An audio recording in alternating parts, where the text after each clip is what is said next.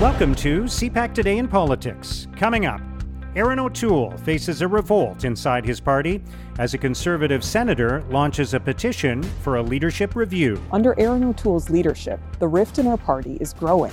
He told us, "This is not your grandfather's Conservative Party," and warned campaigning MPs they must agree 100% with his new direction, which constantly changes, or get out of caucus. Jason Kenney faces the possibility of a leadership review earlier than expected. Those frustrations are being felt in my own party and caucus. There's no secret about that. At the end of the day, it's my responsibility as Premier and the government's responsibility to take responsible actions.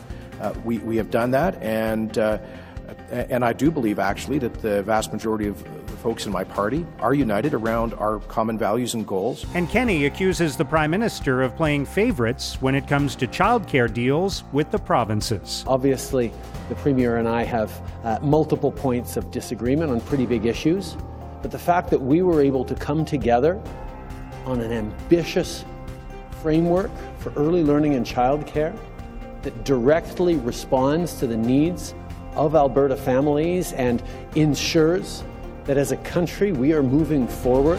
It's Tuesday, November 16th. I'm Mark Sutcliffe. Let's get right to the top political stories this morning. I'm joined by Susan Delacourt, columnist for the Toronto Star. Good morning, Susan. Good morning, Mark.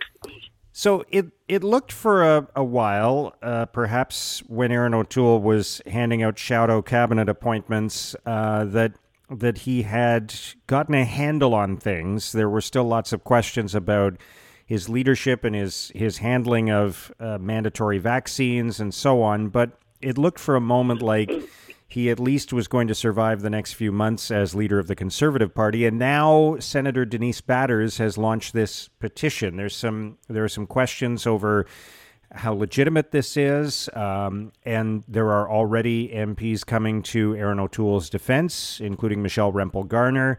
But it's a threat to Erin O'Toole, isn't it? It certainly is. It's the wording of the petition, or the call to sign the petition from Denise Batters, is pretty harsh. It's she called him indistinguishable from Trudeau's Liberals. They failed. They lost the election. They got fewer votes.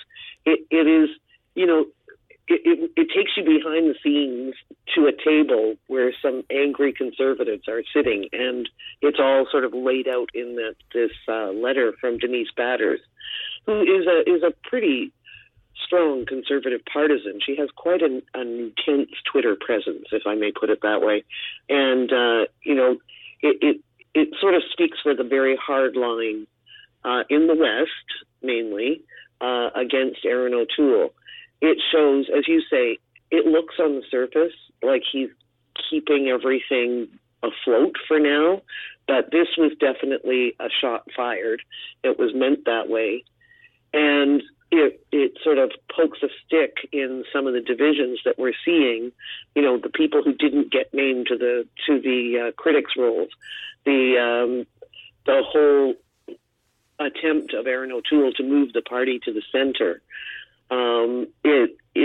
It brings all of that back into focus. Mm-hmm. So yeah. Not a good day for Erin O'Toole yesterday. Yeah, and there are MPs, including Rempel-Garner, who have said, look, this is horrible timing. Parliament's about to resume next week. We should be putting the focus on the Liberals and their performance. Instead, once again, the headlines are about Erin O'Toole. So do you think it helps Justin Trudeau? And I guess the other important question is, can Erin O'Toole survive this? Well, I think to judge whether it helps Justin Trudeau, I'll just take everybody to Edmonton yesterday, where the Prime Minister was announcing a childcare agreement with Jason Kenney, who has his own leadership troubles at the moment. An attempt was launched to review his leadership yesterday, too.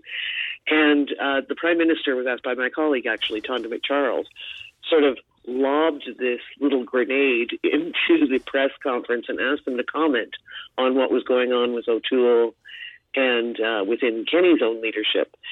And Kenney actually gave a very considered and interesting answer, as he was known to do here in Ottawa too, about sort of the nature of conservatism. And Justin Trudeau then leaped in to say that he didn't really want to say anything about it, except that Liberals were more united than ever. And certainly, you know, trouble for Erin O'Toole, as Michelle Rempel-Garner and other MPs are pointing out, is definitely good news for Justin Trudeau. And the smile on his face yesterday, standing beside Jason Kenney and getting to sort of not exactly laugh at Conservative troubles, but certainly smile at them. That was a moment. Yeah.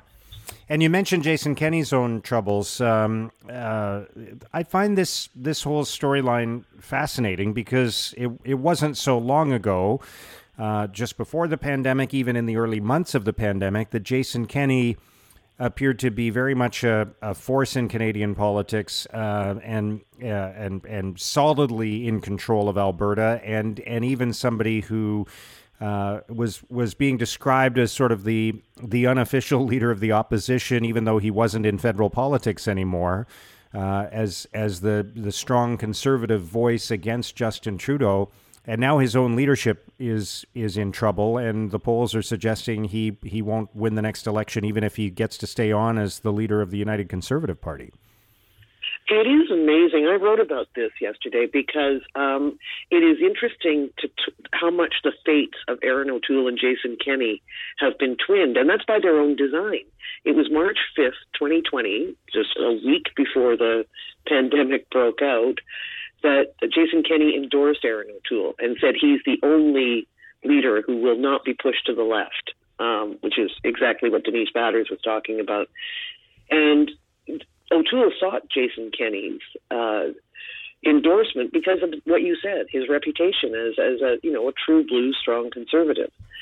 And in the months following, even as O'Toole won the leadership, you're seeing that the two of them, they sort of ebb and flow together. And just in the last week before the election, I don't know if people remember this, days before the election, Jason Kenney had to announce that he was reintroducing all the severe measures he had previously lifted on COVID, and faces a huge backlash in Alberta.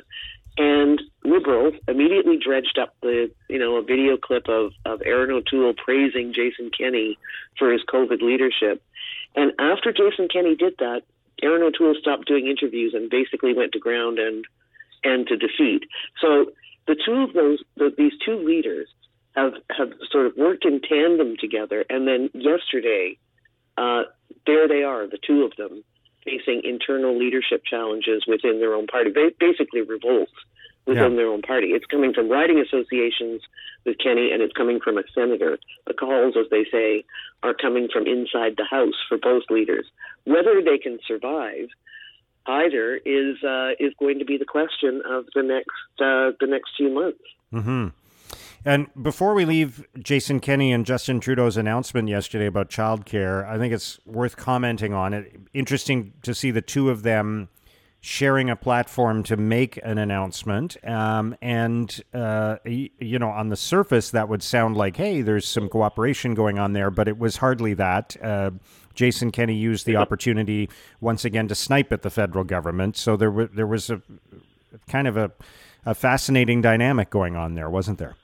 Yeah, that was fascinating to watch. You're right. Jason Kenney saying this is Alberta taxpayers' money that we're announcing here, or money we've given to Ottawa, which is, you know, raising that old thing, saying to Albertans, we're not getting as much as Quebec got. And that prompted the Prime Minister to jump in.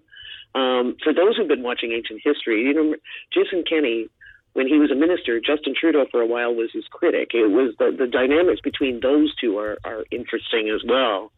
So it was for political junkies, this announcement. It's an important announcement. It's also puts the pressure on Ontario and Doug Ford to get down to negotiating some kind of deal, because only of the provinces, it's only in Ontario and New Brunswick now who have not. And Ontario is a big part of that puzzle.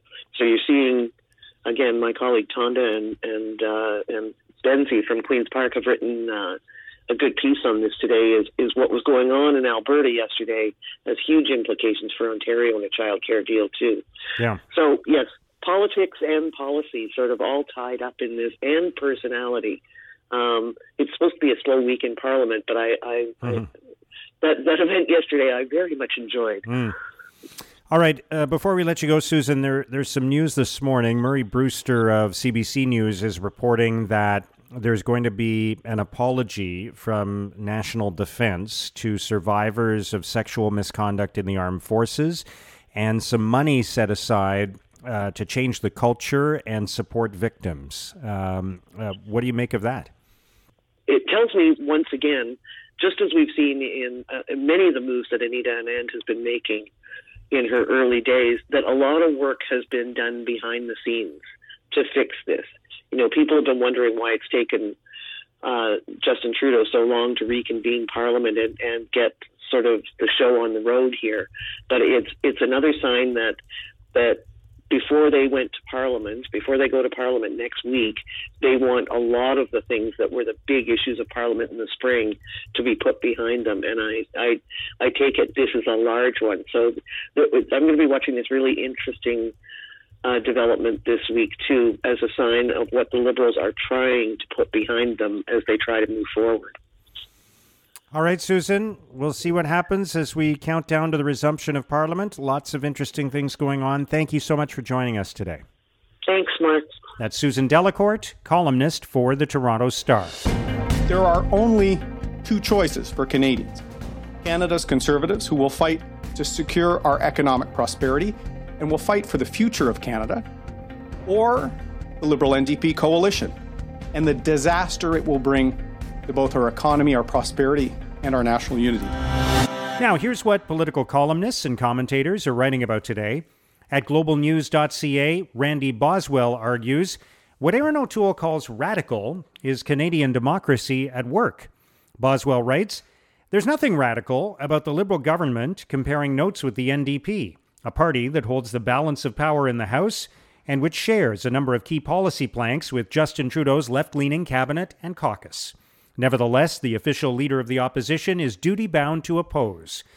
But political history offers several examples of constructive, collaborative, governing arrangements negotiated by Liberal and NDP leaders of the past. It's hardly radical, coalition or not. In the Hill Times, Michael Harris argues there is no path to victory for Erin O'Toole. Harris writes, sooner or later, O'Toole is going to have to admit that his stroll down the left bank of Canada's political canal is a failure. O'Toole, or at least the version of himself he invented for the recent election, was soundly rejected by Canadians. Getting whipped is like flunking out of boot camp. Time for a career path change. This guy didn't make the grade and has been hanging on to his irreparably damaged leadership with all 10 toes. In the Toronto Star, Gillian Stewart argues Scott Moe's Saskatchewan Nation is a last-ditch effort to rescue the fossil fuel industry.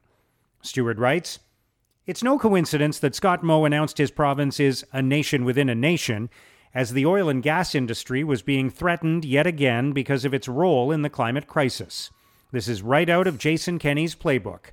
What they are really seeking, other than to become just like Quebec in relation to the federal government, is the power to regulate the petroleum industry, key to both their economies, as they see fit, without any interference from the federal government.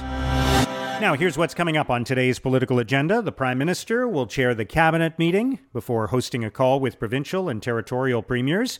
Deputy Prime Minister Chrystia Freeland will attend the Cabinet meeting. She will also be sworn in as the Member of Parliament for University Rosedale. And NDP leader Jagmeet Singh will speak to the media about the water crisis in Iqaluit. And that's CPAC Today in Politics for Tuesday, November 16th. Tune into Primetime Politics tonight on CPAC for coverage of all the day's events. Our podcast returns tomorrow morning. Have a great day.